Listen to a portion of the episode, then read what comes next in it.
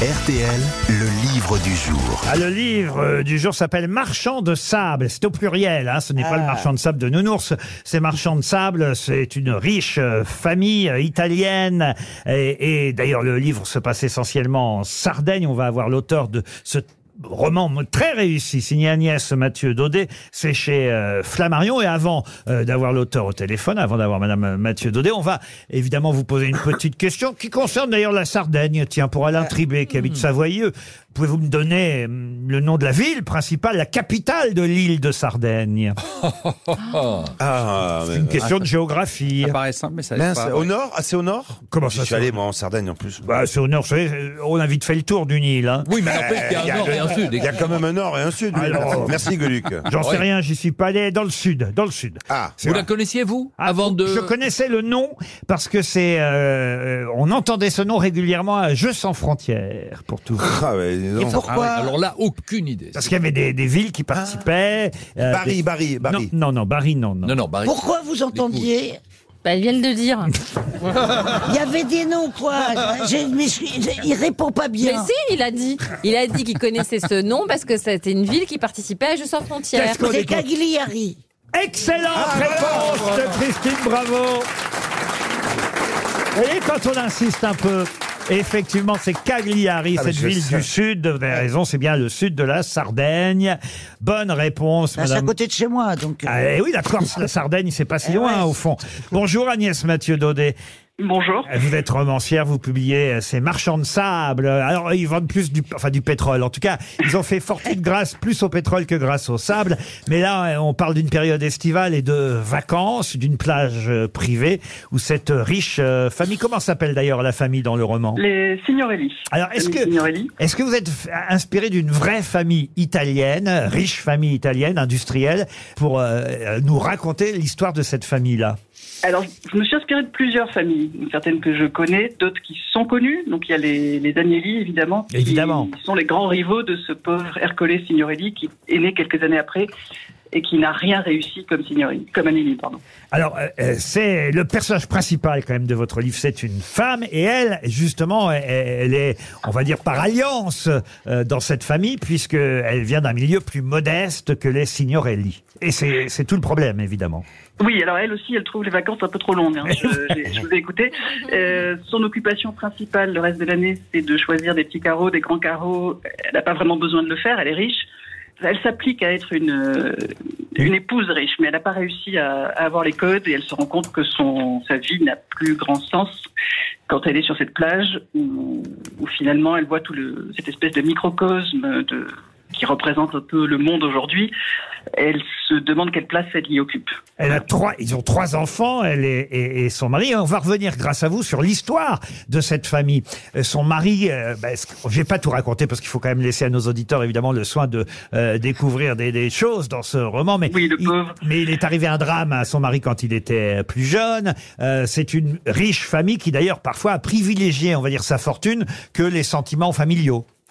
Oui, je voulais montrer aussi comment, quand on, d'un côté, on a Suzanne qui a privilégié ce qu'elle croit être sa famille, et puis elle se termine pas forcément très bien. Elle se rend compte qu'elle a élevé deux enfants euh, pour y qui, qui s'éloignent d'elle, trois d'ailleurs, pardon.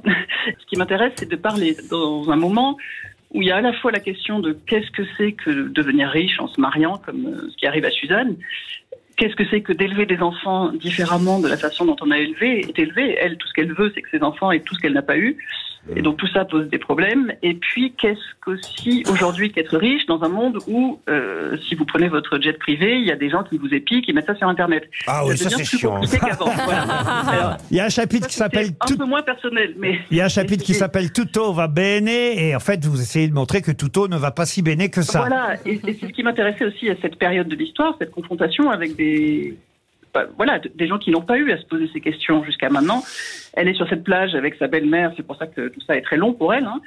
Euh, des gens qui ne se sont jamais interrogés et qui aujourd'hui sont obligés quand même de rendre des comptes. Et c'est dans ce petit interstice que Suzanne va avoir une liberté d'action elle s'affirmer comme personnage en découvrant ces secrets que, que vous avez évoqués et qui touchent l'histoire du non seulement de la Sardaigne, hein, puisque comme vous l'avez tous dit, la Sardaigne, pas grand monde ne, ne sait exactement ce qui s'y passe, mais euh, je trouvais que c'était un lieu où on pouvait parler de tout ce qui se passe dans le monde aujourd'hui, le pétrole, euh, les armements, parce qu'il y a quand même toute cette histoire sur la plage à côté où, où on fait des, des essais pour les armes de l'OTAN.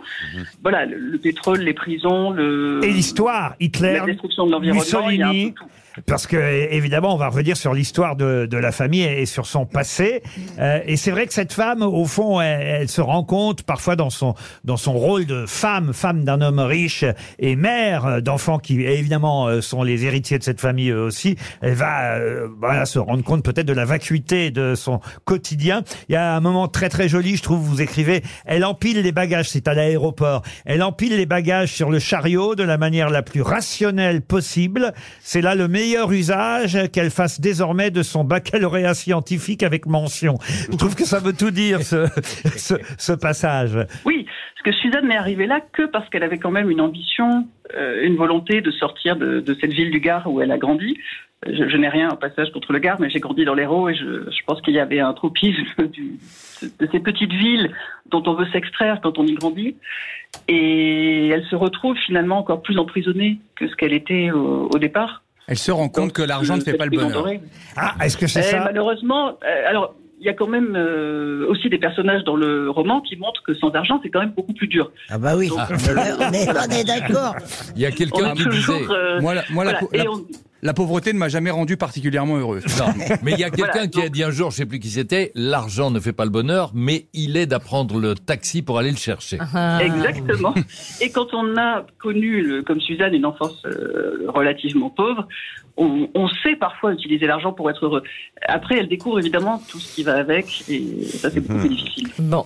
On va d'Italie jusqu'au Gros du Roi, ça c'est à la fin euh, du livre, ça s'appelle Marchand de sable. On pourrait croire effectivement que c'est un roman estival, que ça se passe euh, l'été sur la Ah, plage. non, non, non, c'est un Et- roman de rentrée. Et que la famille est heureuse, mais non, c'est un, un roman qui dénonce le capitalisme, hein, on peut le dire, euh, et qui nous parle d'une vie euh, de riches millionnaires en Italie industrielle, dont le passé est plus trouble qu'on peut l'imaginer. C'est cette femme qui arrive dans cette famille par alliance qui va le découvrir.